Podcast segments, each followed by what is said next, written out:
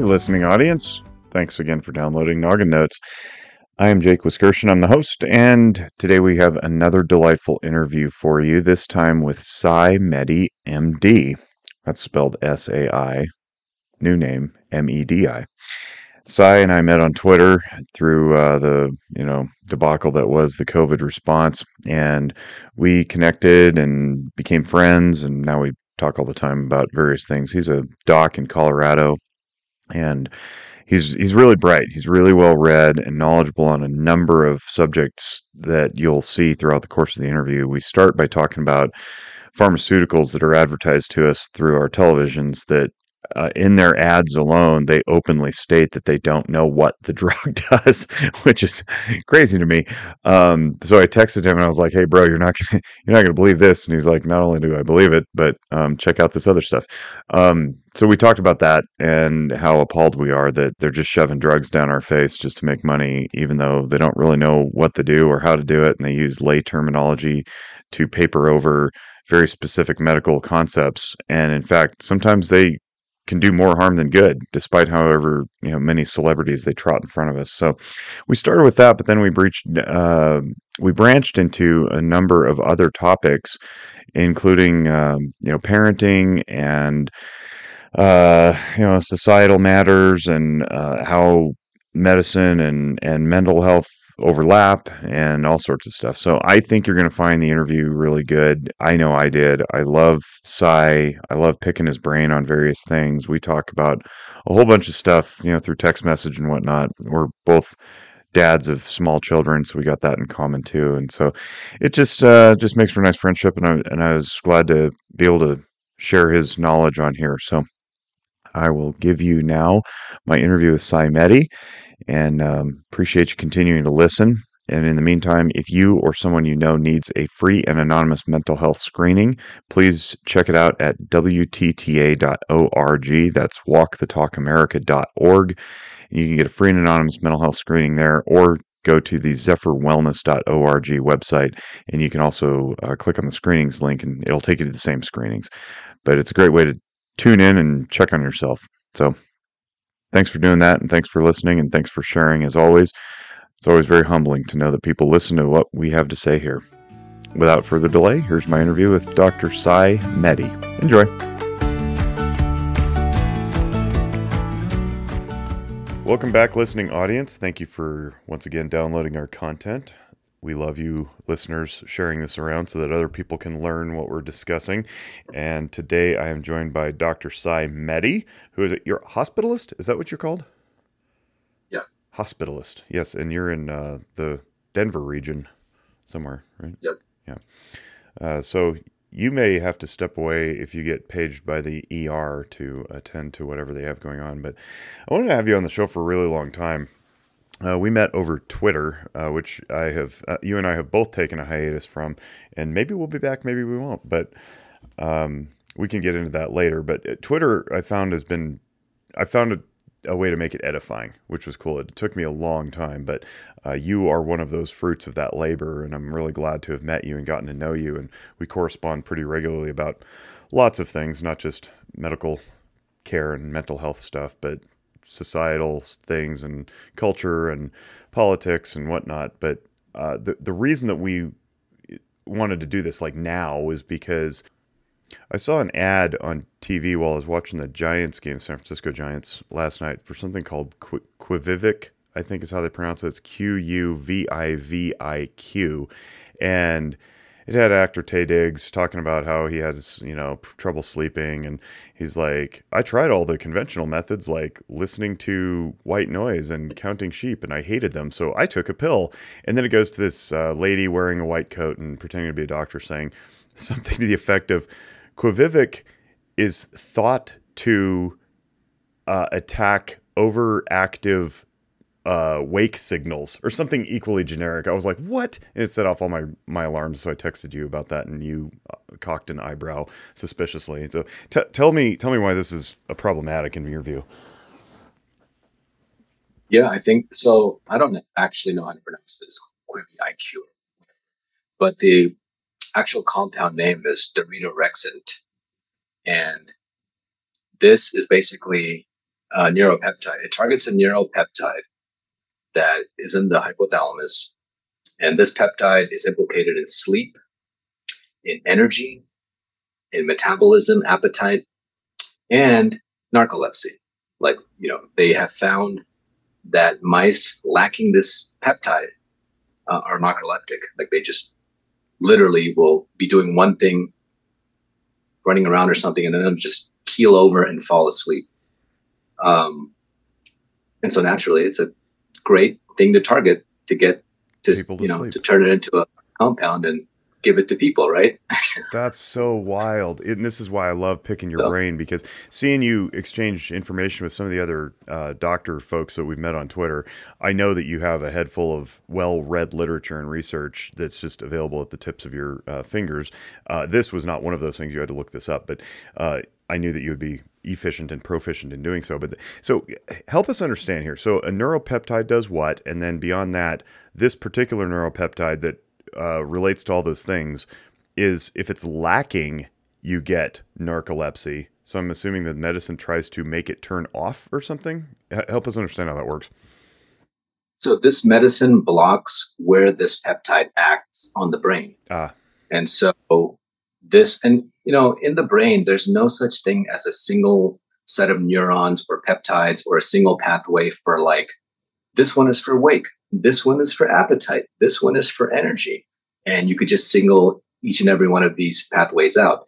They always occur together, because if you think about how an organism functions, you know, if you're like a hunter-gatherer or something, when it's time to wake up, when the sun comes up, you can't just wake up and then also not have any energy, muscle tone, appetite, or all these other things that are important. And so these peptides always do like 12 different things in the brain, because that's how they were designed to do.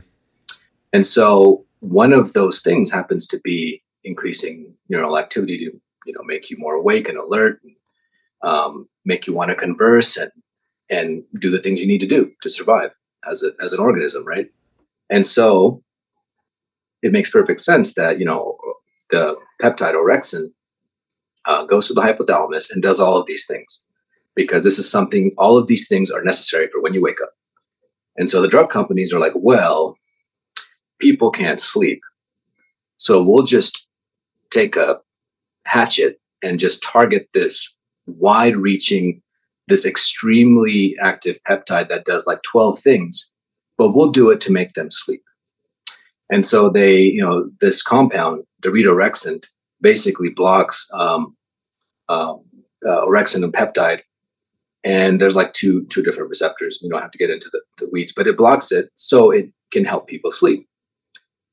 And you just have to realize, like, my God, you know, what could go wrong if you're disrupting something that's implicated in adipose tissue, appetite, energy expenditure, muscle tone, and you're using it just to get insomniacs with probably very poor sleep habits to go to sleep. You know, what else could go wrong?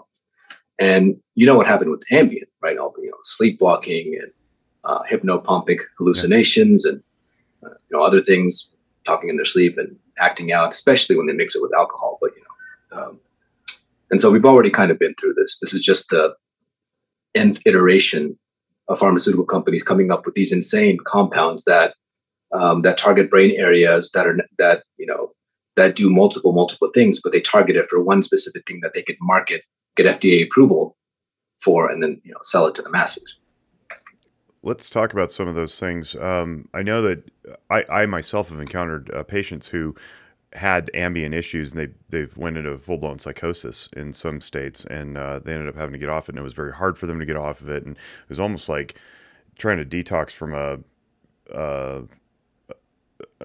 hard drugs, like I'm told benzodiazepines or something. It was like that challenging.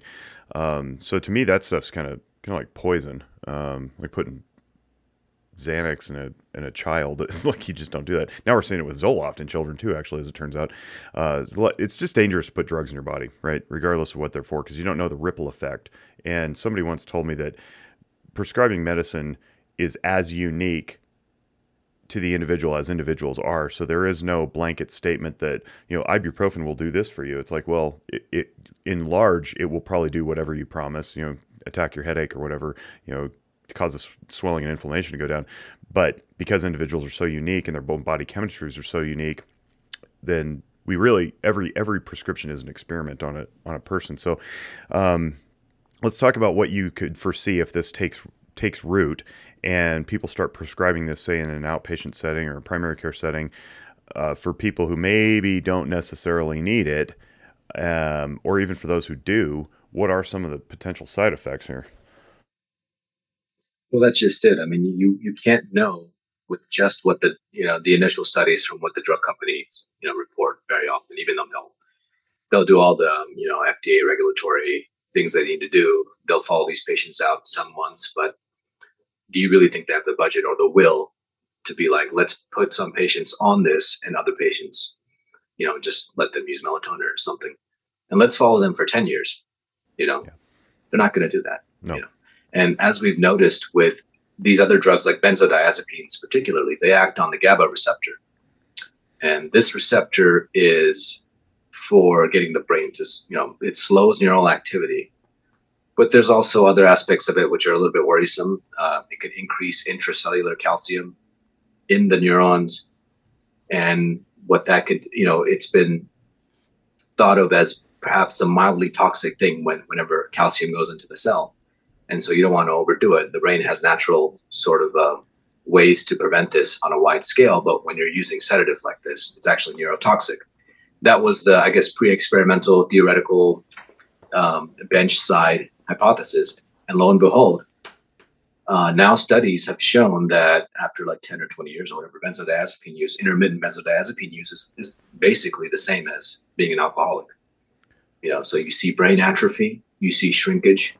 You see early dementia being linked to that. You know, in fact, early dementia is also linked to Benadryl use, which is an anticholinergic and also seems to slow brain activity. You know, the first generation antihistamines more so than the other ones, but regardless. And so when you introduce something that acts on a very deep brain structure that's supposed to do like 12 things, and you do it for a decade, obviously it's going to cause some harms down the road, right? Now, what those are, we'll see, but I think we can extrapolate. It's probably going to be very similar to what we're seeing with, you know, Ambien and also just Ativan. It may be a different flavor of some dementia that's, you know, linked to it or something rather, but you know, I think it's pretty obvious what's going to happen to the brain if you use these compounds for like a decade or more. And if I'm going to be the, you know, the pro drug company pushbacker, I would say, well, nobody's going to take these for a decade, right? We just need them for PRN use. When you can't sleep, you just pop one of these pills. But that's not the reality, I'm guessing. The reality is this is like an addiction for profit type of industry where they need people to continue using this stuff because if you use it intermittently, it doesn't generate money for them. But yeah, I mean, don't know. Yeah, I want to say something else, but go ahead. Answer that first. I mean, if you're a drug rep and if you're talking to a group of investors and you're telling them that you spent $1 billion developing this thing, but hey, don't worry, you know, it's just going to be a small number of patients using it sporadically. We're not going to make much money. It's just going to help a small, you know, patient population, shift workers or whatever. The investors would say, I want my money back. Mm-hmm. But what are you doing? Your obligation is to move product and drive revenue, and the way you do that is you capture as big a market as possible for as long as possible. And so it's just a fiduciary obligation on their part. They have every incentive to cast a very wide net, push for off-label use, propagandize physicians to, you know, prescribe it liberally, maybe even for age range is not specifically stated in the FDA. Lots of drugs are used off-label, you know, it doesn't matter. You know, as far as an investor's concerned, if you're moving product, you're moving product. And so, I mean, that's just a lie. Yeah. if the drug reps are telling you that. Yeah, well, and not to freak everybody out. I mean, if you're taking antihistamines for your allergies, like I presently am literally today, you're not going to shrink your brain. It's if you continuously take them all the time for many years, right? Yeah, I mean, people have. I don't exactly know what the studies that they have to look back, but I think it was like 60-year-olds or whatever that were chronically on Benadryl, Atarax, and they did have some trend towards dementia, which makes sense. I mean, I see it's one of those things where I was listening to a podcast. I think it was Andrew Huberman, and he said something to the effect of, alcohol is a temporary poison. Obviously, sure, you see it. People slur their speech. They're not thinking clearly. Their judgment it's doing something to the brain acutely. And so he's like, how people could then be like, well, using it every day, drinking alcohol every day for like decades, that's not bad. That's not, or it's a negligible poison, even though acutely it is. It's just a non sequitur. It doesn't follow logically. And that's the same thing with it. Antihistamines, particularly in older individuals. I see a lot of patients come in on multiple anticholinergic medications, and classically their symptoms are I'm having double vision, my thoughts are hazy, I can't walk straight. Wow. Am I having a stroke? And I'll be like, okay, let's look at your med list. More often than not, I'll find like amitriptyline, Benadryl, something for urinary retention. And I'm just like, okay, we need to take some of these off. And so yes, I think if you're going to use it intermittently for allergies, and that's probably fine. But there are people that just self-medicate with Benadryl because of anxiety or insomnia. A lot of people just they're like, oh, Benadryl, it's over the counter, it's not bad. Let me just drink a beer and pop 25 of Benadryl and go to sleep. That's a very bad habit. Okay, so I think I was misunderstanding the long-term use. People are just using it for inappropriate symptom presentation. So if their symptom is can't sleep, they're taking Benadryl because it tires you out and winds you down. It's not because they're allergic to everything all year round. No, well, that's too. I mean, so when you, it's interesting because people assume that if you use the drug for its intended thing, that there are no bad, the side effects are less, like as if like the drug's energy is only used up to treat the allergies. Yeah. That's not true at all. No. So even if you are using it for allergies yearly, I think the data holds. Yeah. Well, that's why I have crazy dreams whenever I take NyQuil, right? If I get, I'm not going to say I'm anti-drug, but I'm as close to clean, non-interfering living as I can get. So things have to get pretty bad before I even take ibuprofen or Tylenol for inflammation. But when I do, I've got to believe that because I don't have a tolerance built up, that the potency is much greater. So I take that swig of NyQuil and man, and not only do I go out like a light, I have crazy dreams and I sleep like a rock. So maybe there's something to that. I had no idea you were into lean. But you do you. No, there's a term for that, huh? Oh yeah, lean purple drink. It's a oh yeah, drink of choice among Houston rappers. I think it's like NyQuil, and they'll drop a Jolly Rancher in it, and then like put ice in it and swish it up. Oh, I just drink that. So that's like, is that what 3-6 talks about when they're sipping on some scissor? Mm-hmm. Yep, scissor, lean purple drink. All right. I figured it was mixed with something else, like an actual liquor, like MD 2020 or. Oh, they'll do that too, and that's a whole crazy. Yeah, I might have to try that this evening. Maybe I'll mix it with some sambuca because they're sort of similar in flavors or something. Yeah. Don't condone this, Jake. I must say this as a doctor. Of course you do. Neither do I as a mental health practitioner. We're kidding, everyone. My licensing board. I'm joking. This is humor. So. Back to the whole pharma push thing, you and I have gone rounds with other people around the vaccination schedules and so forth and who's pushing what and how people like Peter Hotez refused to come on Joe Rogan and discuss it in public, but he's willing to snipe privately. It seems pretty clear now what the agenda was, and it was to make money, right, in the face of COVID. How do we as responsible people in the profession advocate for responsible intervention strategies now that public health broadly and some of the other pillars of our society, medicine, law, science, I guess in general, have been eroded to the degree that people just don't know what to trust anymore? How do we broadly and collectively attack that? I know how we can do it individually in our own offices, but what are your thoughts? I think people should go back to their roots and understand that there are no solutions. There are only trade-offs. Thomas Sowell said that. And medicine is an excellent case study as to why that's true. And I mean, I consider myself a medical conservative in the sense that, listen, we are not omniscient, tinkering, technocratic gods that can like do stuff to the body and mold our destiny with pure external means, medications and interventions.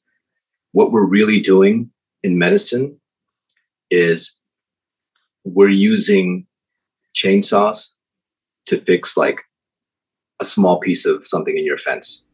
We're using blow torches to like sterilize a 2 by 2 foot area, you know, and we don't have the means to do it on such a granular level where you're going to magically have no side effects. You're only going to have all the good effects, and then side effects are, if they're there, they're negligible. And we know enough about what we're doing where we can extrapolate this out 10 years without studies and assure people that this is okay. And so we're using really, really big guns. You know, we're using, it's almost like using a shotgun to try to kill a fly, you know. There's going to be a lot of collateral damage. And so I think that should be the operative norm of when you're talking about some of these things. And anytime a new medication or drug comes out, we should approach it with skepticism. You know, if you think about medicine in terms of, you know, public health interventions that have increased life expectancy and decreased maternal mortality, childhood mortality, they literally fall into like 2 or 3 big buckets. One of them is hygiene, best practices, hand washing, healthcare, preventing like using gloves, preventing mixing of blood, and just basic stuff, you know, which has decreased surgical mortality 20-fold or something. The other one is antibiotics. I know there's a lot of resistance, but like antibiotics it's one of those things where you don't need to study. Like if someone is coming in dying of sepsis or something, you're going to give antibiotics. And you see the results before your eyes. They're dying 1 minute, then a few hours, they're stable. Within a few days, they're, you know, almost good to go home. And so, and then the third thing is nutrition and childhood immunizations, and just sort of really reeling in nutrition and so forth to make sure that the child survives to age 5 or whatever. Once they're age 5 or so forth, they're less susceptible to diseases. You know, they can handle viral infections better, and they're just, at that point, they're basically home free. Much of human history, surviving to age 5, but that's been a challenge, right? For, you know, mostly nutrition. So those are the things. And when I say childhood immunizations, I mean, you know, in the 80s, the big ones like diphtheria, MMR, pneumococcal. Yeah, MMR. You know, we don't have to go full RFK Jr. on this, but there's not all vaccines are created equal. Some have clear benefits, and some are a little bit sketchy. You know, the Hep B at birth. You know, I don't. There's no good reason to give a child that was just born an immunization like when they should be bonding with their mother. There's no rush to give the Hep B at birth. So I think vaccinologists have denigrated themselves by really pushing too hard and becoming extremely rigid with the schedules and so forth, not giving parents enough choice and not listening to them. And it's actually caused a decrease in vaccine uptake. And that's obviously, that's understandable. That's just human nature, right? And so I think, those are the 3 buckets that have really increased life expectancy. And then that's like tier 1. Tier 2 is like, I'm having an appendix burst and I need surgery, you know, or, you know, I might need a kidney transplant. You know, those are like surgical. And so those are obviously things that we want to keep, but they're not without risk, you know, because you're going into the hospital, you're getting operated on, there's medication, you're exposed to all these other alternatives. So there's less of a trade-off in those because obviously the risks for not doing a, you know, taking out the appendix is bad. You could die, but you're going under surgery, right? And so there's a risk there. And then after that, you get a whole class of medical interventions that are almost to the point where you really have to dig deep into the data and ask, what is the risk benefit here? Like even something as anodyne and mundane as statins, like, look, the statin, oh, it's widely prescribed, it's safe, and you know, it's good for heart attack patients. And I think Dr. Asim Malhotra has a really good bit on this. And he was recently on Joe Rogan. But he basically said something to the effect of, well, it turns out statins cause, you know, various side effects, including central nervous system and, you know, muscle pain. And post hoc market analysis seemed to show that you'd have to treat, like, I'm guessing here, don't quote me on the numbers, so something like 100 patients or something like that to you know, prevent one heart attack.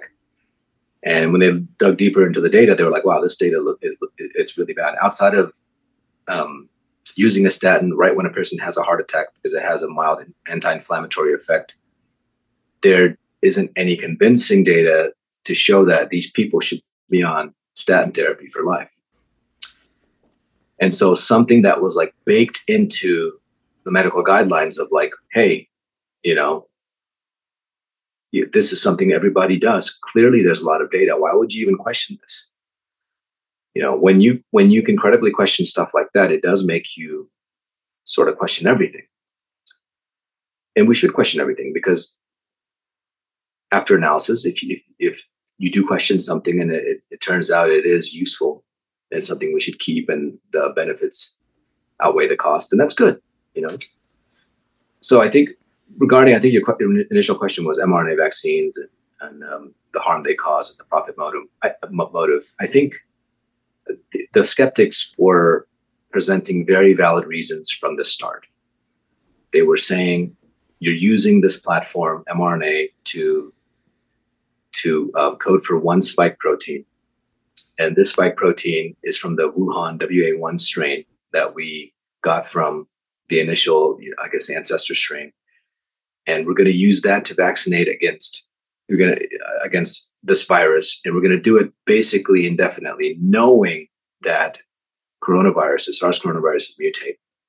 Also, it's kind of a novel platform because never have we just used a single protein successfully to vaccinate against a virus. You usually have to use a whole virus, or you have to use an adjuvant, you have to provoke a stronger immune response. Additionally, they were also saying, you know, you're bypassing mucosal immunity, you know, so you're doing something a little bit artificial in the sense that you're giving it in the blood to make these antibodies. Whereas in the natural course of things, when a virus infects you, it hits mucous membranes. You know, when someone coughs on you, it doesn't go straight to your bloodstream, COVID virus. It goes to your nose or your throat or something like that. And that's where the immune system is supposed to start off the cascade. But we're kind of bypassing that, and we're using a single protein to make antibodies in the blood.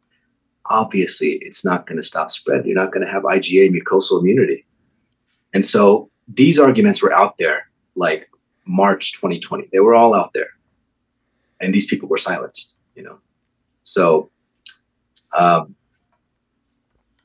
do we not make the same mistake is basically what it boils down to is probably action bias.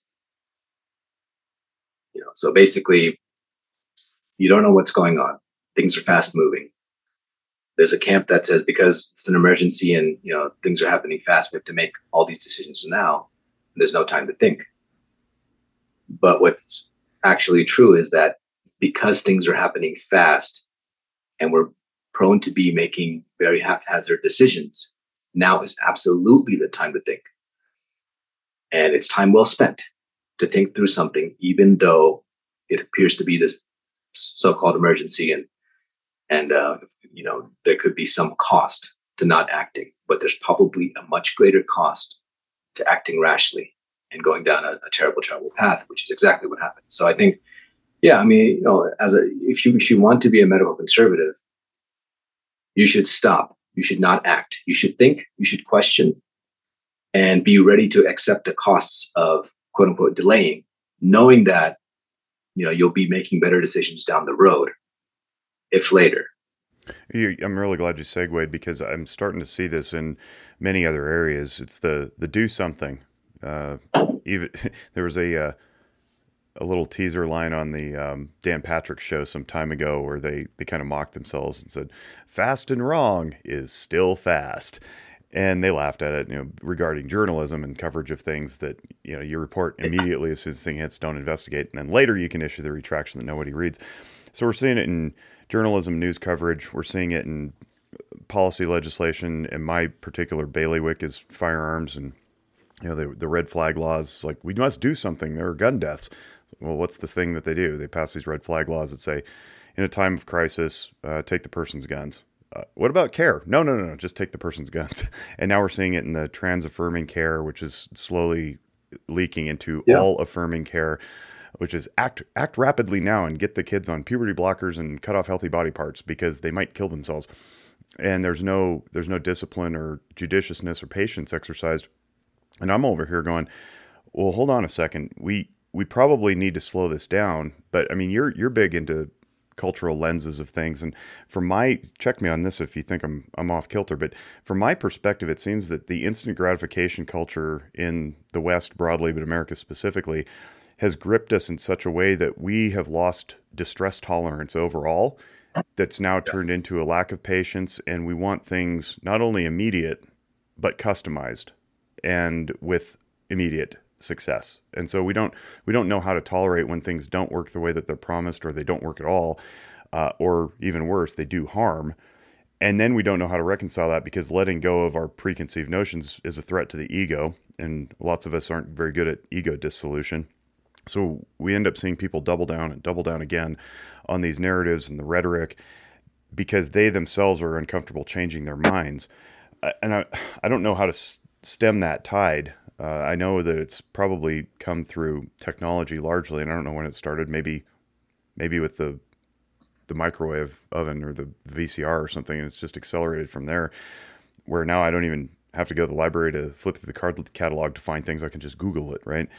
Don't have to go to the grocery store and buy my own groceries. I can have Amazon deliver it to my doorstep. So I don't know how we get a return to patience and the wait and see with lowest level of intrusiveness on things like affirming care, on things like even journalistic integrity, because everybody seems to be a race to be the first, to get the clicks, to get the eyeballs, which then of course drives revenue. I don't know. What are your thoughts on that? I was listening to a talk by, I don't know if you know, Camille Paglia. Yeah, from the, I always thought you were thinking of Camille from the Fifth Column podcast. No, Paglia, she's an old author. Yeah. She's an old school feminist. I think she's based in the UK. But one of the things that she said was late stage civilizations have there's a destruction of norms, and she was like, well, if you look at the Romans, the post-classical Greeks, a lot of what was happening was a complete destruction of norms and a deconstructionist. Runaway deconstruction, end stage deconstruction, which leads to the destruction of the family unit. Mm-hmm. Gender norms are obliterated and even inverted. The sort of relationship between teacher and student is turned on its head. What you're seeing with colleges, where the students are basically dictating the curriculum, and, professors have to follow along. And so it seems to be a late stage deconstruction of what society and your civilization is. And, I think probably, what happens with, decadence. Now, decadence is a term that's thrown around a lot. I know people like Ross Douthat have a more refined definition of it. But I think there's two sides to decadence. Decadence is you are arrogant. You know how stuff is going to go down. You can predict the future to some extent, and you can navigate appropriately. Therefore, you don't need to feel discomfort. You can bypass it. You can be hedonistic because you're past the toiling of pre-modern humans. Mm-hmm, mm-hmm. And so you can sit around and, have an orgy with Nero and his psychopaths and drink wine while the plebs toil. And that's the flip side of this kind of runaway deconstructionism that's kind of taking hold in many, that has taken hold in many societies. And when something like that happens, it's really, really hard to bring people back with classical arguments and normal logic, because they've deconstructed it. There's no bedrock for that, right? You can't even say something so simple as, my God, you know, you want to do surgeries and cross-sex hormones on like 14-year-olds. We've never done this before. You know, in the 80s, surely there were some trans people, but, you know, where were these like trans suicides? You know, if we didn't, I mean, we didn't do any of these treatments then. So what happened to those children? Why is there a sudden uptick? What's causing this? We should look into that. Is it a societal contagion, or is it something in the water? Like, let's stop and think. And deconstructionists will say, well, that doesn't matter. We've been through that phase. And now, you know, we're at the point of stepping back from society because we're not of it. So we can deconstruct it. We can sidestep all of these trends and do what we want.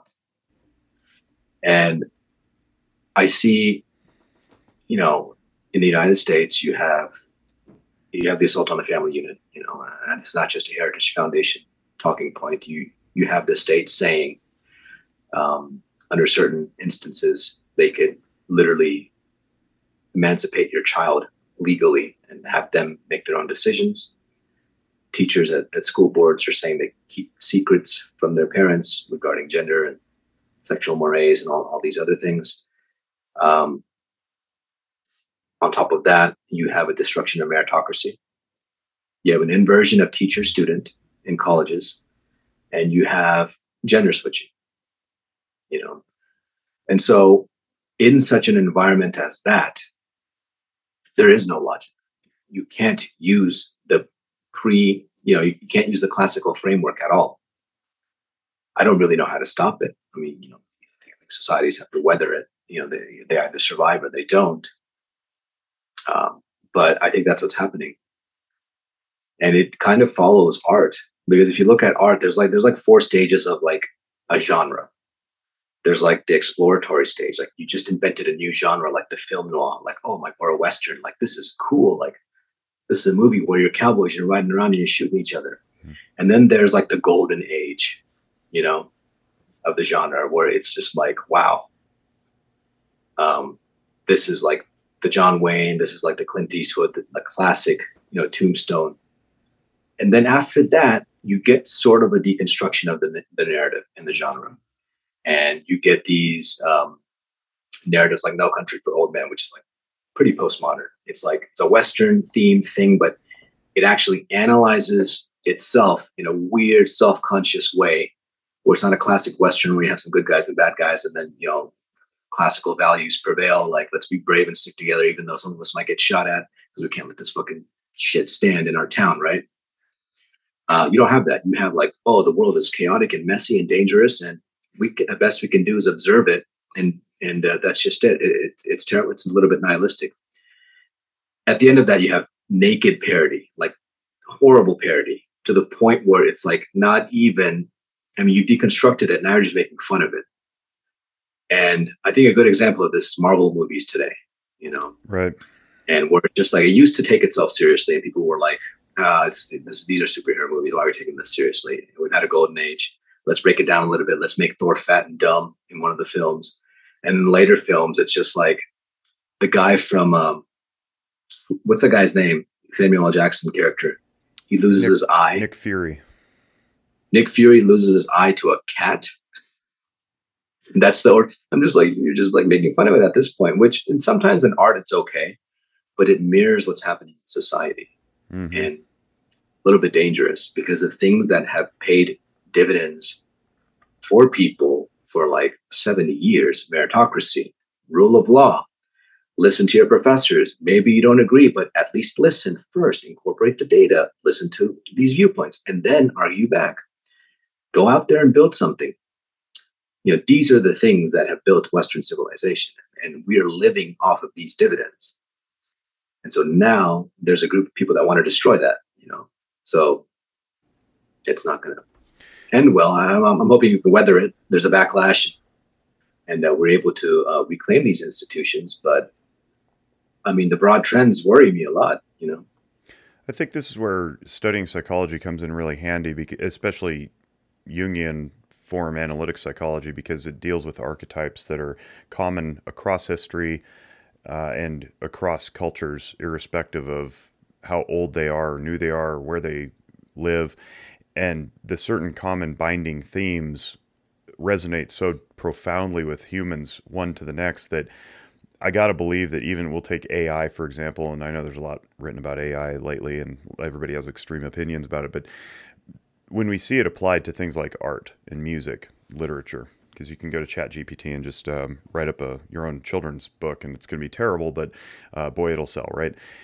I think what'll happen is humans at their core, at their essence, their capital S self, will crave a return to things that matter, that bind us together, because we will get tired of the artifice. The synthetic doesn't, I don't think it promotes holistic healing. It doesn't promote happiness. It doesn't promote connectiveness in the tribe. What it does is it promotes, like you said, hedonism and nihilism, where I'm just feeding myself for the sake of instant gratification. And eventually that wears out. Now, whether or not we expire because we all just decide that marriage is a stupid institution that is archaic and we don't need it anymore, and now we've mocked it and ridiculed it and nobody's getting married and having children anymore, and that's how the evolution ceases for the people who believe in that kind of thing. We wait a couple generations and those people who believe that stuff are gone because they literally didn't reproduce. Or if maybe new creation arrives out of the, you know, the fatigue of the artificial. I think that you paint an optimistic picture. I don't know if you intended to, but I'm a little more uplifted now because I think I was getting a little black-pilled seeing all the doom and gloom float through Twitter, which is why we have to step away. But the idea is that we will know deep down what is good, what is right, what is true, what is anchored.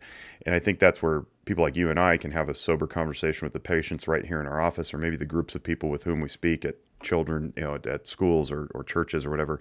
And when we deliver a message that stands on its own, separate and apart from whatever post-nominal letters or accolades we have, then that message will resonate and people will grab to that as opposed to the fleeting pleasure thing that I think is being sold to us. I hope it happens a little sooner than later because I'd like to be able to shield my children against the fall.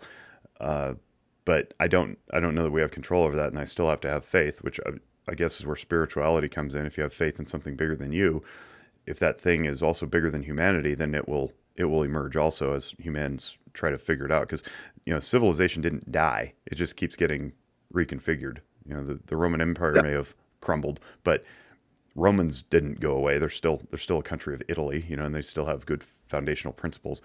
It just, they got rid of all the decadence, I guess you could say, and a return to basic principles. And that's hard, especially when we're conditioned to want that. Good. Yeah, I think old civilizations, like I'll even say something like this. I'm just a very anti, you know, the colonial people. People that talk about colonialism don't like to hear this, but even like in India, like, yeah, okay, British occupation was bad. It was horrific. You know, there was a lot of atrocities. But let's not fixate on that. They're out now. India is its own country. But as a result of this colonialism, pretty much every Indian person that's gone to primary education speaks English. They've modeled the common law system with some changes. The English common law system in India, the bureaucratic systems, pensions, and so forth. And most importantly, they looked at the UK and they thought, well, you know, meritocracy, maybe that is a good thing. We'll take some of that too.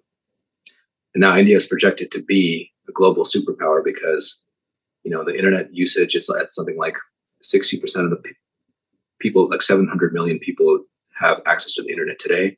It will be over 1 billion within 10 or 15 years, English speaking, understanding of meritocracy, and open source education is all the rage over there because they're like, well, you know, I could learn coding and stuff just with internet access. I don't need to pay all this money to go to school.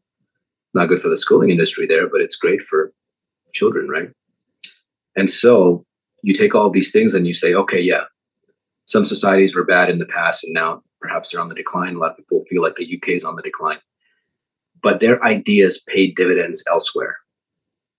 And I think people underestimate, you know, American ideals, which is, you know, basically European, classical European with some Christian ideals, but they're kind of the same thing, you know, meritocracy, common law, Let's reward people who are good at stuff, but let's also have a heart and have some kind of like a means to help the less fortunate. And that's the prevailing system, the post-world order that, you know, a lot of countries have benefited. Even Nigeria is kind of building it's a capitalist powerhouse in Africa that's taken many cues from the United States and England. So I think even this sounds horrible, but like, let's just say something bad happens in America, like fractures or there's a civil war or something. Pax Americana, maybe that goes away. That the American experiment, so quote unquote, fails. The concept of some of these individualistic American ideals, they'll find homes elsewhere, perhaps Latin America. It's just the way it goes. And this is very like, I guess, I'm just kind of speculating and talking about like these, the arcs of civilizations and so forth. But, one thing that does come to mind is that when you look at, particularly in the United States, and you're talking about how to counsel people and perhaps you could inject some spirituality into that. I think for like thousands of years, like Christians were always the outcasts, right? They were, it wasn't until like basically the Crusades where there was a Pope and a sort of unified Christian European identity. They were oppressed by the Romans for over 1,000 years. They had to find homes elsewhere. And there was a sort of like, especially in the Christian homeschool community, there was a sort of, I don't want to say insular, but just an understanding that the world is crazy, but we're going to try to give you our ideals and help you understand that there's a lot of poison out there, but this is what we believe. Technocrats hate that. Most societies hate that. They're like, what are you talking about? You should be with us. You should listen to the experts. These are your morals, not what your dad told you or what's happening in your church. That's bad. And perhaps I think, Christianity has been so successful in the United States, it's gotten too incorporated into the monoculture. Maybe it should never have done that. Maybe it should have been just something that's more local. And so if the monoculture goes to shit, people could say, you know what? We never had any stake in that anyway. And so I think that's probably a good framework to look at things. At least as an outsider, as someone who's not a Christian, that's the way I see it. Perhaps that's a good framework to look at it. And that's kind of a similar framework which I intend to use with my children, which is Latin. Well, it's crazy. It's chaotic. It is what it is. But we're going to equip you with certain ideals. We're going to educate you. We're going to leave some money for you. And we're going to make sure that you have everything you need to carve out a life for yourself. The last thing I want to tell them is that all this nonsense happening at the pop culture level is something that they should incorporate. And so many parents, oh my God, that get swept up in these social movements are just like throwing their kids out there into these waters, and thinking that's a good thing, that it could be controlled, that this river will take them to a good place. They have no idea. And so I'm not a therapist or anything, but if I had to give some advice, I'd be like, no, stick to your guns, stick to what you know, stick to your family, have faith. And if there's a storm, equip yourself to ride it out. Don't try to fight it at every level. That's literally what I tell people is I use that analogy to the storm. I say you want to anchor yourself in something that is immutable and larger than you, so that when the storms of life blow, you don't get tossed among the waves with it. You know where to return to port. And I've been saying that more and more frequently as I see more and more parents and their children, subsequently the families, coming in seeking guidance for all sorts of issues, from anxiety to depression to identity disturbance. And identity isn't always gender identity. It's just, I don't know what I want to do with my career, or I don't know what group I fit in at school. And I go, well, what are your values? And they can't say it. And I ask the parents, what's your parenting philosophy? And they look at me with the trout-faced look and slightly crossed eyes, like, what do you mean parenting philosophy? And then we get to have a conversation about intentionality and moving one's self in a direction that means something based on a lens or a matrix or a rubric that they created, that is theirs, that is unshakable. and they can return to. Now, in the face of deconstructionists, and I like that you're saying deconstructionists. I've been saying postmodern, but nobody studies postmodernism, so I don't think they know what I'm saying. But the people who want to deconstruct never end up reconstructing anything in their wake, right? So when the deconstructionists approach something that is well constructed, they get very frustrated because they can't tear it down. And I think that's what I'm trying to encourage in people, because if you look around, we'll just say loosely, broad society is full of deconstructionism. What do you stand for? And if they can't answer, well, they're going to be tossed among the waves, and they themselves will form an identity based on mere reflections of everything else around them. And those things are fleeting. The reflections are whatever that person is into at that moment. And if you're it's like chasing ghosts. If you're trying to chase these things down, you'll never know who you are. So I think that's the source of a lot of the separation in and among families and homes. It's the source of conflict in the job world, at the workplace. And if we can return to some of those basic principles and put people in charge of their own well-being, their own lives, their own medical treatments, it's keeping themselves broadly healthy, then they won't succumb to the tumult and the chaos that is, seemingly everywhere these days. And that's not to say that it is. I don't know that it is. I think it's largely found on social media, online. And I know that's not reality, but it does drive reality, right? So we want to be mindful of that and return people to their anchoring principles. And if they never had any because they were never given any, then by God, create some and announce it loudly. Now, are you first generation American, or were your parents from here too? No, I was born in India. You were born in India. Okay, so do you for the listening audience who doesn't know, Dr. Mehdi is Indian. Do you go back much? I've been back twice. I haven't been since I was a teenager, so it's been a while. And having small children, I know, and COVID throws a wrench into that. But do you plan on going back anytime soon with your family? Oh yeah, when the girls are older and can maybe appreciate things a little bit more, I want to take them all sorts of places. But I think I'm due for a visit. A lot's changing, and India's kind of rapidly modernizing. And one of the interesting things about, the Hindu roots all the way to the Indus Valley civilization, 2500 BC or perhaps 3000 BC, is that it's such a weird, slippery religion and set of customs with not a single ordinating principle that it's really, really, really resistant to being overtaken, because there's not like a few edifices that you need to control or subvert, and then the whole thing topples. Mm-hmm. Which unfortunately, a lot of monotheistic religions, if you get control of the church, if you get control of the religious texts and rewrite some core stories, you can flip the narrative, in the minds of young people. And so Hinduism doesn't work like that. People don't even know where to start. So it's extremely resistant to, some of this outside cultural intrusion. And so as a result, Indian civilization, despite being the Indo-Aryans, the Mughals, the Ottomans, and various other uprisings, the British Raj, it's weathered. Even, Alexander the Great, there was a conquest attempted there, and some people have gotten very far. I think the Turks went far deep into as far as South India, but after a while, people rebuilt, and Hinduism just kind of existed and sort of repopulated in a sense.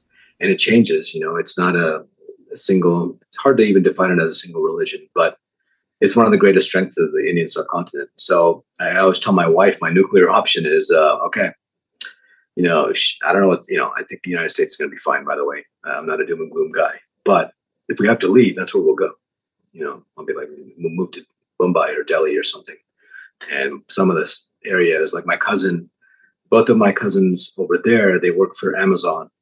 One of them works for some other tech company, but they were showing I FaceTime with them, and then they live in this part of Hyderabad in this like large apartment complex. And I was like, damn, they're living better than me. They're walking. It's like a very nice, beautiful, walkable area with coffee shops and lots of, like, you know, Mercedes and BMWs driving around. And I was like, where's this? Yeah. You know, yeah. I'm out here in Denver. Yeah. I think, I was going to say, what's the tax code like there? Do they take as much? Taxes are notoriously difficult to collect and administer. I mean, I don't know what's going on. It's less than the United States, but there's just jaw-dropping amounts of corruption. But generally, if you're an expat, you know, you're beholden to American taxes. And I think as far as India is concerned, if you're going to spend their money there, they're not going to tax you too much. So, interesting. Yeah. On that note, I had the privilege, because Naga Notes is truly international, which I'm very proud of. We actually have 3 Naga Notes podcasts. There's this one, and then there's Naga Notes Africa and Naga Notes Cambodia. But because of the international flavor, I got the privilege of talking to Jasdeep Mago, who's a psychologist over there, a couple of times, and comparing notes on what therapy or counseling looks like. It's pretty obvious that it's been infiltrated by the European model like ours has, but the support for people to get help is non-existent, because it's just, apparently it's not part of the culture, very much like it is in Southeast Asia or Cambodia, yep. You know, is, and Africa. The youth are now connected through the interwebs to the West, and they're looking, going, what is this emotional stuff? What is this psychology stuff? And they have no one to ask, because the older generations yeah. never learned it. So I'm really fascinated to see how people tend to their mental well-being in different parts of the world, or don't. Maybe they just ignore it. Not in the traditional sense of, you know, talk therapy and deep psychological concepts, and but. She said basically the same thing. It's like the corruption is really rampant, but life is largely good, and you notice the disparity between the haves and have-nots. But it was just fascinating to me to compare notes. You know, I think in America we think we're superior in all the ways, because that's what we were taught through school and whatnot. And all it takes is a few conversations internationally to change the perspective and go, maybe happiness isn't what I've been taught that it is. Maybe it's something different, or maybe it's all things. Yeah, I think that's exactly right. I think a lot of these traditional societies, I don't want to say they didn't need therapy, but those roles were filled by elders, wise men, broader network of family. I'm not saying family is a good thing in terms of therapy. Yeah. Sometimes there were. There were avenues, and they were plugged into like a broader system, you know, family structure, extended family structure. And so my cousins, they don't want to come here to the United States. They're like, yeah, you know, I have a pretty good life here, and I have pretty much all the amenities you have, all in terms of like tech and streaming and all that stuff that, you know, they've all got that dialed in. They went on vacation to, where do they go? They went to the Maldives, you know, and I was like, wow, that's like a dream vacation spot for me. And so, and they travel, they take day trips all over the place in India. They'll just travel go for a weekend to Goa or something. And they're just like, well, you know, we make good money here. Things are trucking along fine. And most importantly, here's the critical thing. They're like, I have 20 cousins here, they'll say, through my extended family and through my wife. I have aunts and uncles. I have parents that I put up in an apartment that I bought for them. And I'm like, you can never take that with you. And even if you do successfully somehow bring a large fortune, it's just not the same. And so when I remember as a teenager, before my grandfather died on my mom's side, I was like 13 or something. I would spend all day with him. And he was retired. He had a pension. And he really wouldn't do much, you know, he'd just kind of hang out. But he never needed a plan or an itinerary ever. You know, he'd be like, you know what, let's go visit my friend across town. So we'd go in a rickshaw, an auto rickshaw, go across town, and knock on their door. Just be like, they'd be so happy to see us. Be like, yay, you're in the neighborhood. And so we sat there, and then we ate, and we ordered some food, and you know, got desserts, and you know, we spent like 3 or 4 hours there, unannounced, completely unannounced. And then we went back home. And then other times it'd be like, oh, let's go see, take you to an IMAX movie or something like that. we would do like the normal stuff, but the difference was the people. You know, the culture there is completely different. It doesn't lend itself to a sort of like Germanic Puritan, like stick to a schedule and go to work and make this money and make things run efficiently. But the fact that you could just like knock on someone's door who's like a relative or a friend, and it would kind of be rude for them to not like entertain you, but they would be like, I'm so surprised. Like, I'm just sitting here doing nothing, and my friend showed up. Now I get to hang out with him for like 3 or 4 hours, you know. And his you know, grandson from America is here too. Great, you know, we could. It's just it's a completely different lifestyle, and it's so my cousins still have access to that, and I'm very proud to be in the United States, and you know, I'm grateful to be here and raise a family here. But part of me wonders what I missed out on, you know. I think when you have that culture like we have here, which is task-oriented and completion-oriented and output-based, when you're surprised with an interruption, it can seem like it's an interference. And then we don't want to welcome the people in for the soft skills and the intangible qualities of spending time, because we're so driven by the tangible outputs that we're sacrificing to, you know, bring somebody in and eat with them for 3 hours. And I think that's very sad, because it goes along with the idea of losing things like art and music and all the soft sciences, because we've lost the ability to wonder and dream and philosophize. So in some regards, I'm glad for the lockdowns, and I'm glad for it's very twisted for me to say this, but I'm the mass resignation and all that stuff, the Great Resignation they called it, because people are really evaluating their lives and saying, maybe I don't need to work 60 hours a week to generate a paycheck. Maybe I just need to go do something that I love and be satisfied with less. And I think that's a proper mindset if you're going to be mentally well and in harmony with the rest of the nature around you. And nature, by the way, is your fellow human beings. Similarly, well, though, you're talking about your cousins not having a motivation to leave. I mean, people are talking about leaving Reno and the greater Nevada, greater northern Nevada area, because the policies are changing. Politics are becoming a little more authoritarian, more restrictive. I just found out today that I now am required to do 6 hours of cultural competence education biennially for my license, which in summation with all the other mandated CEs is approximately half of my 40 that I'm required. I'm like, is the state paying me to do this? Because what they're doing is they're eroding what I'd really like to learn, which is not diversity, equity, inclusion, suicide prevention, ethics, and supervision, which is what is required of us. I'd rather spend it on learning cool new concepts, and that takes time and money. But the more that the government seems to encroach here in the state of Nevada, the more people want to flee. And I go, I don't have a reason. I'm rooted here. I'm fifth generation Reno. My kids are sixth generation. Like, we know everybody. Like, that's our advantage. We love it here. Not to mention the climate and the culture and all the stuff you can do, and how you're skipping a jump from major cities and that kind of thing. But I get that, and I think simultaneously we can also continue working to improve by going backwards a little bit and restructuring values and reminding ourselves what really matters, which is the people, right? And connectivity. Yeah. And modern society, people are considered an afterthought. Yeah. Like, basically, if you get this cool job in New York, everyone's going to tell you, even the people around you will be like, yeah, go. It's a great opportunity. Leave your family and your friends, of which you have many here, to, you know, seek these new opportunities. And that's just expected of people.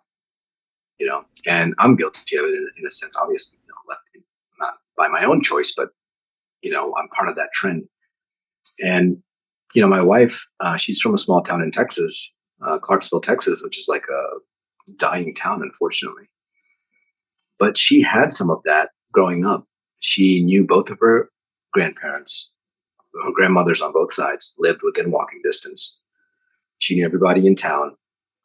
Her grandma had a tab open for her at one of the local stores. So she would go and just show up with like a quarter and say, I need to buy this. The dude would just call Nana and be like, okay, this is what your granddaughter bought this time. Okay, put it on my tab. They all kind of knew each other, and she would be if she would get out of the house, she'd be walking down Main Street looking to get in trouble as like a 7-year-old. Multiple people would stop her and be like, okay, does your dad know you're here? Yeah. And then she'd lie, obviously, as kids do. And then they'll drive home. They'll drive to the sheriff's house. You know, Mark Whitehouse was the sheriff of the town, and be like, your daughter's walking down Main Street. Go get her. And so it's just almost a quaint sort of town that was, and they had some bit of industry there. I'm not really sure. It was like a logging town, and they might've had a factory nearby. Logging is still there. Factory went away. Poverty increased, drug use. And there was a mass exodus. Now the town is dead or dying.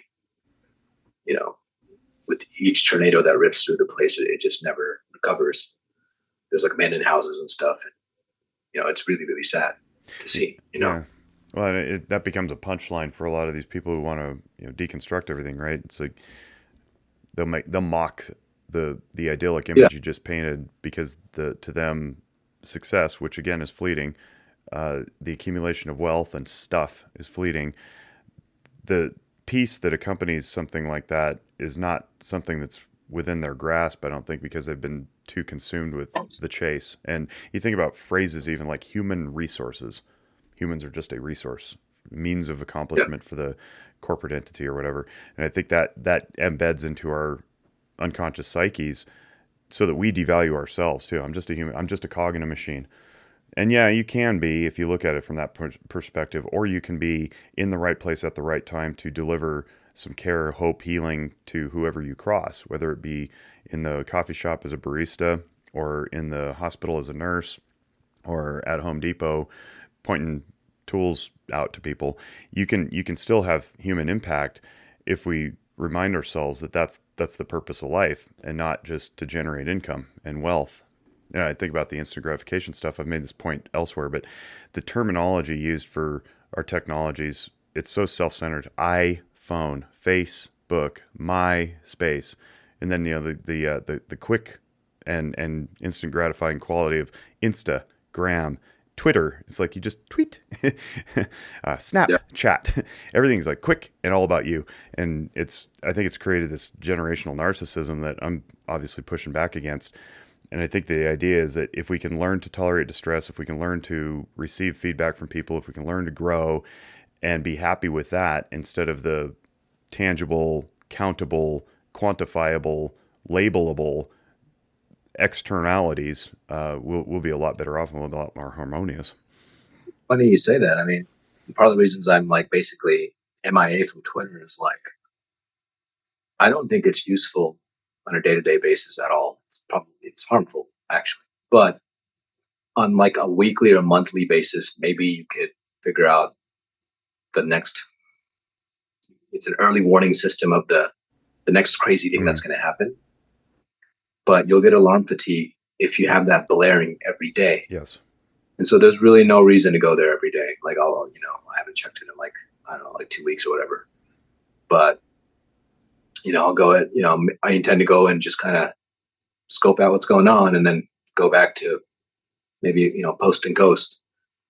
And prior to Twitter, like I joined Twitter in 2022, like mid 2022, or maybe it was like in the springtime. Prior to that, you know, prior to COVID, my life was great. I mean, Donald Trump was president. I didn't like Trump, but he didn't do anything to me. What did he do to me? Nothing. He would do crazy stuff and give these insane interviews that were kind of entertaining. And then I'd go back to living my great life with, you know, just working as a hospitalist in Colorado, you know. It wasn't until COVID that, you know, things really, really took a turn and I didn't know what to do. So I went on Twitter to sort of find out what the fuck was happening. Like what, you know, why is society being turned upside down? And it did open my eyes, and, you know, I connected it with a lot of brilliant people, including yourself. But at the same time, you have to understand that it was designed by people to co-opt your dopamine pathway and use that for profit. Mm-hmm. That's it. Mm-hmm. You know? Well, and I can't help but think that the group of people that we encountered in the circle in which we run on Twitter was largely a group of people, and this is an organic thought happening right now, so forgive me if I'm fumbling my words. I think we were all joined together through the same motives, which was to find out why everybody's losing their minds, but also because we were sort of backed into a corner and we turned and found each other. I was like, okay, you're sane, right? And you're saying, okay, how are we so different? Apparently we weren't, that we all landed in this same group thread or finding the same follower people. And we are vastly unique, as it turns out. There's a lot of people in the same circles in which we run that we never would have imagined interacting with. Different political stripes, different orthodoxies, different professions, different lifestyles, different families of origin. And yet we forged pretty solid relationships. And I think the unfortunate part of that is the reason behind it was catastrophe. Everybody was lost. And so we found each other, which is pretty cool. And we formed this little team reality thing. And I know not everybody identifies with that, but it's like, all right, what's the commonality? We want to be anchored in logic, reason, truth, and respectful debate. And it worked, man. It's been really great. I've got friends across the country, across the world now because of that. And by the same token, I will never, ever, ever, ever, ever, ever, ever recommend it to children because Jonathan Haidt's research has done, I'd love to get him on the show, just pick his brain, but he's done enough podcasts, so we don't need to regurgitate it. But his research has now, I think, overwhelmingly shown the disastrous effects of children from social media exposure. And if we don't stop that, we're going to be in big trouble. So as much as you and I can say, well, it was edifying because we were sane going into Twitter, children don't have the same grounding. They don't have the same filter system to figure out what's good and what's bad on all these social media platforms, particularly TikTok. TikTok's got a lot of really good stuff on it, and a lot of professionals have really impacted some people positively, but not for children. Children don't know what's going on, and if they don't have that structure because they can't because they're children, then they have no anchor. They have no lens through which to filter the good from the bad. Yeah, it's social media and Twitter. I think that's exactly right. I think it's like the speakeasy next to a red light district that maybe adults can go to, and there's going to be a lot of weird people there, a lot of art house types, and a lot of extremely grungy, in-your-face stuff. And every city has this. You don't start off with those bars. Correct. You know? Correct. You go in as an adult who's like, I'm not going to get into everything here. This is a little wild. But I'll go to the speakeasy and get that like bourbon you can't find anywhere else. And maybe I'll meet some like-minded people. But I'm not going to make this my home. I'm going to go there for once in a while and I'm going to leave. That takes a grounding and wherewithal that is emblematic of adulthood. And kids absolutely don't have that. I mean, it goes without saying, but one of the interesting things Jonathan Haidt was saying was, this is the first generation that will have gone, Gen Z is the first generation that will have gone through puberty online, right? And he doesn't say this explicitly, but we know that the brain doesn't stop developing until, 24 in boys? Yeah, ish, yeah. Like that, maybe a little bit earlier in women. But this is the first generation that since the age of 13, 14, they were interacting more online than in person. And so from just a neurophysiological standpoint, they are divergent in ways that previous generations aren't. I know we always like to say, oh, this generation is lazy and this and that. And every generation before us has said the same thing, but this time it might be true. And so, I'm a millennial. I think, are you an elder millennial? Perhaps, or yeah, Gen X? Yeah, somewhere on the edge of Gen X and millennial, 1978, for whatever that's worth. Okay, yeah. So, when I was born in 87, and I first got Facebook in college. Right. And I was like, oh, this is cool. I guess I can, share pictures with people I already know. Mm-hmm. I never met anybody on Facebook. You meet people in real life, and then you Facebook friend them, right? Not anymore. And then that's how it was. And even like online dating and stuff, like it was a stigma. I met my wife in like 2014 or 2013. Before then, there were a couple of online dating sites out there, but people never really used them as a primary, at least not in my circles. I mean, in fact, it was kind of seen as, you know, in my bro group, like, hey, why are you like trying to meet these girls online, bro? Like go to the bar and like go out there, put yourself out there, talk to them. Like what you're supposed to do, you know, when I lived in Austin during that time was like, you had to have some social clout. You had to like have your boys. You had to like have like an extended network, and you should go bar hopping together. And then you do stupid shit together. You know, you go to Lady Bird Lake and play ultimate Frisbee, and you do stuff. That's how you meet people. And you got backup, you know, you're out there trying to like talk to a girl. You got backup, you got your boys, you know, they're going to obviously they don't want you to crash and burn, but that's part of the fun. Right. But, you know, you still do it as a group, and, you know, the girl's going to be like, you're not some lonely creep. You're here with your friends. They seem normal. You know, they seem nice. You know, there's some girls among there too that are, you know, there's some couples in your friend, you know, that's cool. Let's talk and exchange numbers. And that's how it was. That's how I met girls back then. Now it's completely 100% online. Like, I just like, that has to be bad, you know? I gotta believe it. You know, I don't know. I think what will be interesting to millennials who saw the transition before their eyes, they're going to watch Gen Z, and it's going to be instructive. And I already see this trend where, you know, my kids don't have access to a tablet. They watch like Bluey and Netflix shows on the TV, but the tablet's like basically off limits unless we're on a road trip or something. You know, yeah, I was going to ask you to bring on trips. Yeah. So, and so since I've kind of unplugged, and I've had Twitter deleted on my phone for a while, but now completely basically unplugged. Like I even went as far as getting an analog watch. Well, it's digital, but you know, you know, it's not connected to the internet or something like that. And, I'm actually thinking of ditching the iPhone and getting one of these like phones that iMessages and just like has a few apps. Mm-hmm. So I'm not constantly looking at it. And when they're teenagers, I want to normalize not having screens, talking to one another, reading a book if you're bored. And I'm so glad that I live in Colorado, where you can just go outside and there's a creek by our house and a trail. We can just, you know, go on hikes a few times a week just on that trail. There's a playground there too. And so I think a lot of millennials will look at the craziness of Gen Z and be like, not my kids. I'm going to recreate 1985. Yeah, for sure. And I'm having the same conversation with my wife, because my kids are 8 and just turned 6 yesterday, so 8 and 6. And you know, when we fly, they're watching the tablet.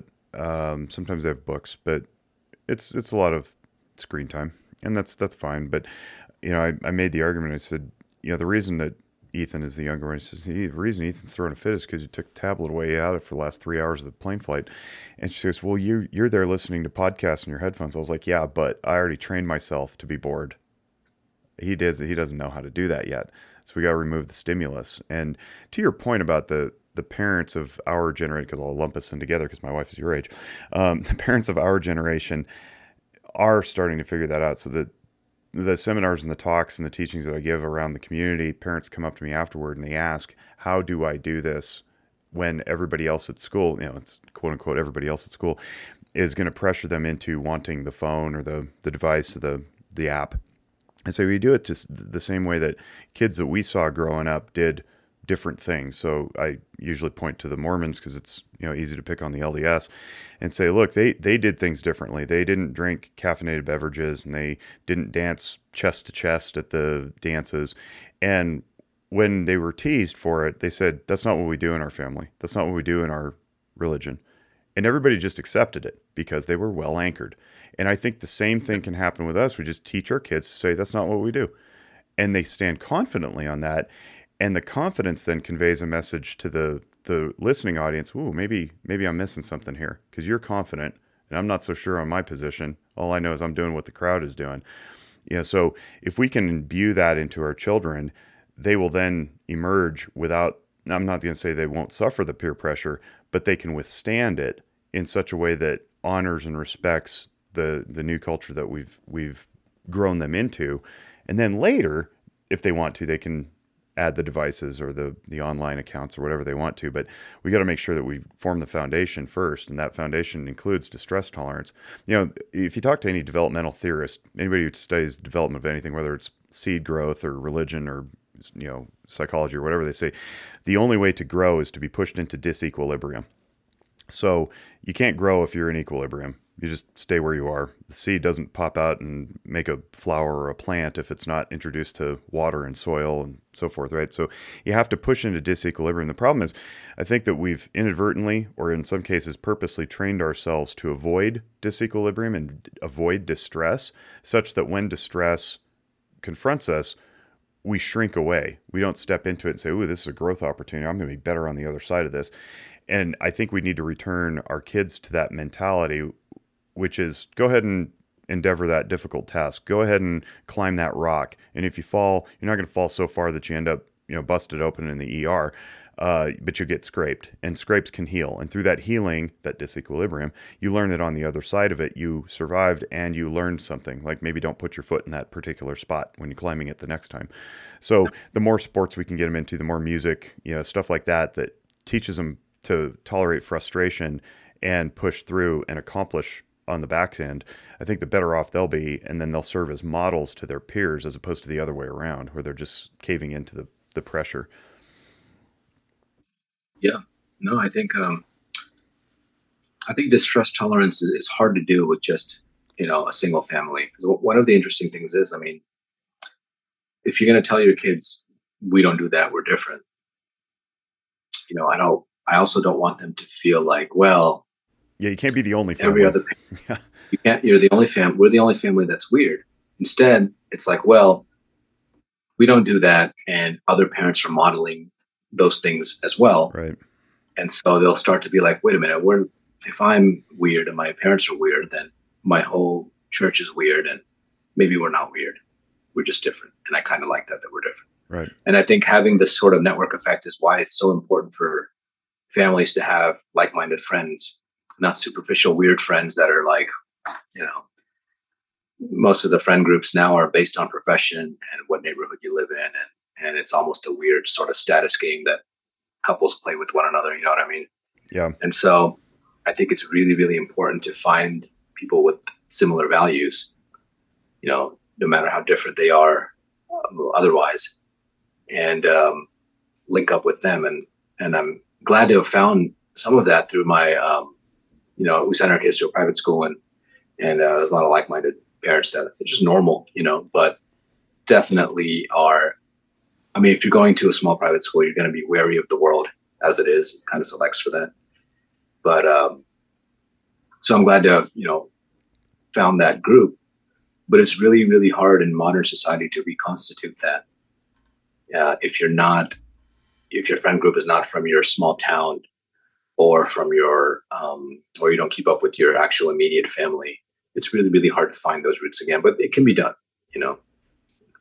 I've seen it done, and we're actively doing it ourselves, you know. One thing, I know we've gone, you know, almost an hour and a half now, but I want to pick your brain, because we've talked at length about this online and with our other peer colleagues, is about your profession and the overall, I guess, erosion of people who want to participate in it. My wife being a nurse, and, you know, seeing her constantly getting called into extra shifts or incentive shifts, and you're facing the same frustrations. I know a lot of your doc friends are short-staffed everywhere. I don't know if your wife's experiencing this in the speech path world, but we are in psychotherapy. A lot of people are either going into private practice and doing it part-time, or they're leaving the field altogether because they're just frustrated. I don't care about the causalities necessarily, because that's multifactorial. But what do you see as the solution to getting people back into the helping professions and making it honorable and noble again, and not just a money chase, and not so you're just controlled by pharma or whatever it is? What are some solutions to this? Because we're all feeling it. I think the simplest solution is to opt out of mainstream medicine. So keep practicing, but don't bill insurance, go the direct primary care route, that kind of thing. Or even if you do go insurance, but it's one of those things where now there's an interesting underground doctor whisper network of physicians. And even at my gym, I met a pediatrician, and we got to talking. And within 5 minutes, I knew that he was not one. You know, he was pretty much against Fauciism and COVIDianism. He does not like the AAP. But you don't find people like that without really engaging. There's nothing. It's not like that's on his website. He doesn't have a Twitter account. And so I think if you find the right physicians that are appropriately skeptical of the powers that be and view the medical industrial complex with a great deal of hesitancy and skepticism, I think we'll be better off. And so it's important to opt out in a meaningful way. And what I mean by that is not like necessarily go direct primary or go to naturopathic doctors, or I'm not saying all, you know, some naturopathic doctors are great, but like, I'm not saying you should completely bypass it, but you really need to build these networks where patients are able to take better control of their own health and find the right physicians that are going to be a bulwark against the profession, you know. And it's a bulwark against the predatory aspects of the medical industrial complex. And it really takes someone from the inside to protect you from what's in there. Yeah. What's in there is often very ugly.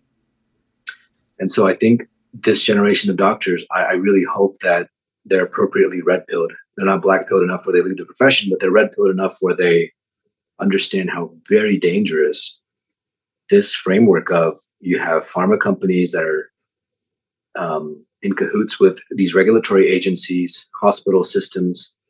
And the most important thing is to bring more patients in so you could do more stuff to them and make money. That's like the guiding light, whether or not they say it or not. I'm not saying they always behave in that way, but it's a common thread through every aspect of, you know, mainstream health in the United States. So I think, you know, you have to opt out, do your research, find the right doctor who will do the best for you, but also protect you against the system, you know. And a lot of doctors are very quick to, you know, admit patients, refer them to many, many specialists and complicate their care. And I think we should practice a lot more restraint, you know. And there's no one way to like build that architecture. But I think one interesting thing, and this is a generational thing, hey, we can't really do this for patients that are older and that are extremely plugged in. I'm not going to say they're lost, but they're likely going to stay plugged in, right?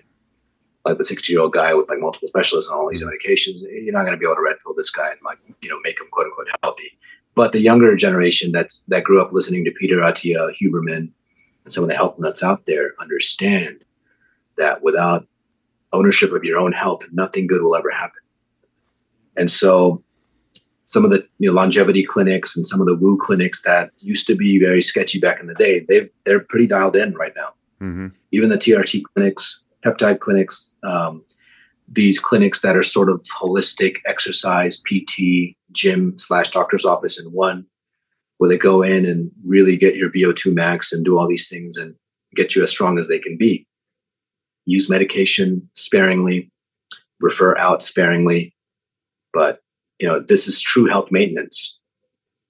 And if we could leverage that, I think we'll be much better for it. You know, we may have less hospitals. We may have like less super specific qualified specialists. But let's be honest, that's a problem of a very small number of patients, which I'm not saying they shouldn't have access to that. But like, should we really concentrate all of our resources on the most specialized type of care? No. And I see it happening. I see the contours of it. I don't know which way it's going to go, but what it will take is the demoralization of mainstream medicine. It's going to cause more disaffection needs to happen. More opting out needs to happen. And hospitals need to realize that they need to change their business practices because, you know, people aren't going to want to come in otherwise. I couldn't agree more, by the way, and I see the same parallels in my field where we're very quick to refer out if we're quote-unquote not competent to treat the presenting symptom, And I go against that and I say, if somebody comes in with something that you don't think that you're experienced enough to deal with, you train up. You don't refer out, because referring out can actually do harm, because you've now shot the confidence of the person who maybe took a long time even to get to your door. And you say, oh, no, I'm sorry, I'm unfamiliar with eating disorders. Go to the eating disorder clinic, which may or may not exist, by the way. So I agree with you. Not to be all Johnny Raincloud, but I've experienced this in my own life, where when you buck against the orthodoxy, you threaten it. And when you threaten the entire system, the system gets very, very defensive. And so that brings me to this topic, which is licensing boards, because I think licensing boards are increasingly captured by the professional associations that we don't think have the patient's best interest in mind, but represent financial interests. And so are you worried, say, for example, having this conversation now, that someone may get wind of this and try to sanction you for being we might not even call it outspoken, but it sounds outspoken to those who have something to lose or see their egos being threatened. Are you worried about that? And how much pull can that have in this alternate universe that we're discussing? Because in my world, I can just let go of my license, charge a consultation fee for anybody who wants my time, and do it. You might not necessarily be able to do that, because your license grants you access to things like script writing and equipment. So what do you think about that? Well, I think it depends on the state. California has a couple of laws on the books that are very concerning, and they can sanction physicians for, if these laws pass, for all sorts of things. Yeah. Literally what you say on Twitter or online. Colorado doesn't have that. Most states don't have that. Most licensing boards are actually normal. And if you look at board actions for like licensing, I used to be like, these damn medical boards, I hate them.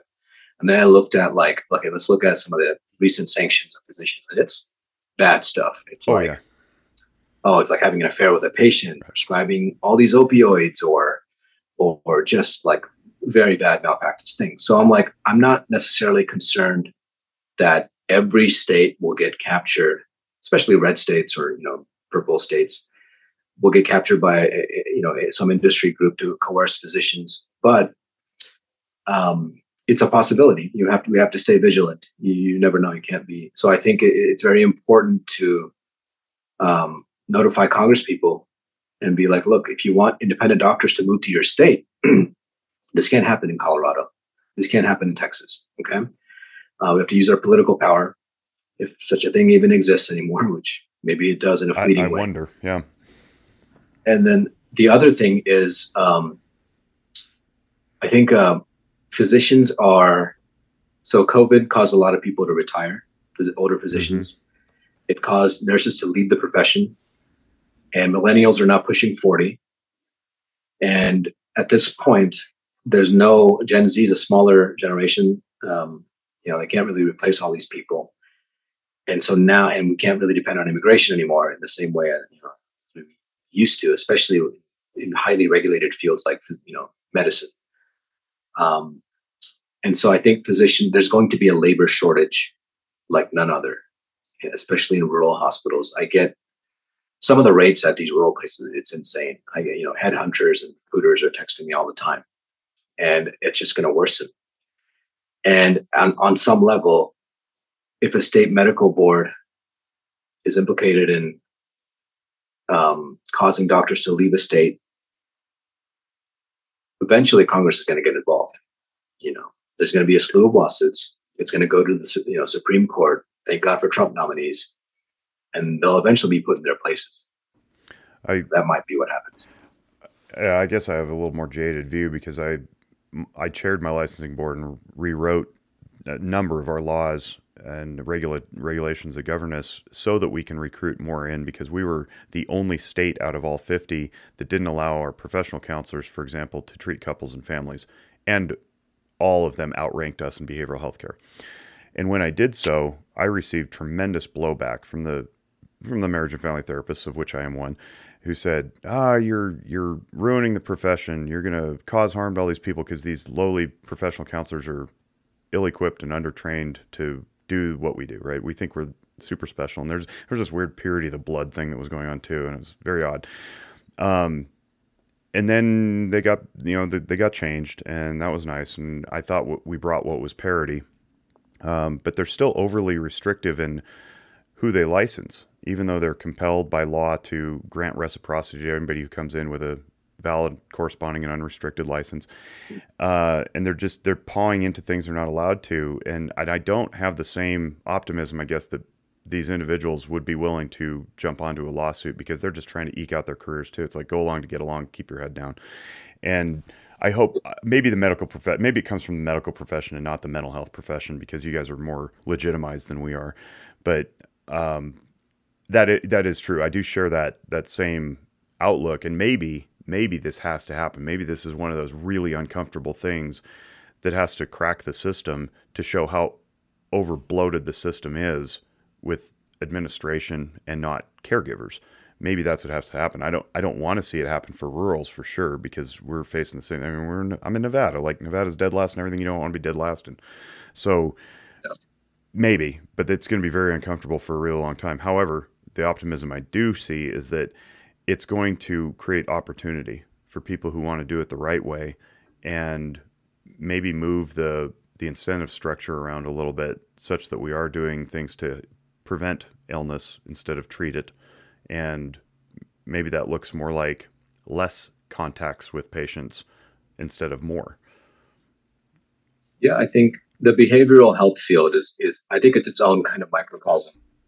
And, you know, you guys have been throughout history, like under attack by every new social movement. It seems like, for whatever reason, the psychologists are the first to, and the therapists are the first to get captured or be bullied into following something. They seem to, popular psychologists and public-facing people in that, of that vein, for whatever reason, are important in creating consent and legitimizing the next crazy thing. We've seen it with gender too, right? Yeah, well, they cherry-pick their testimonies too.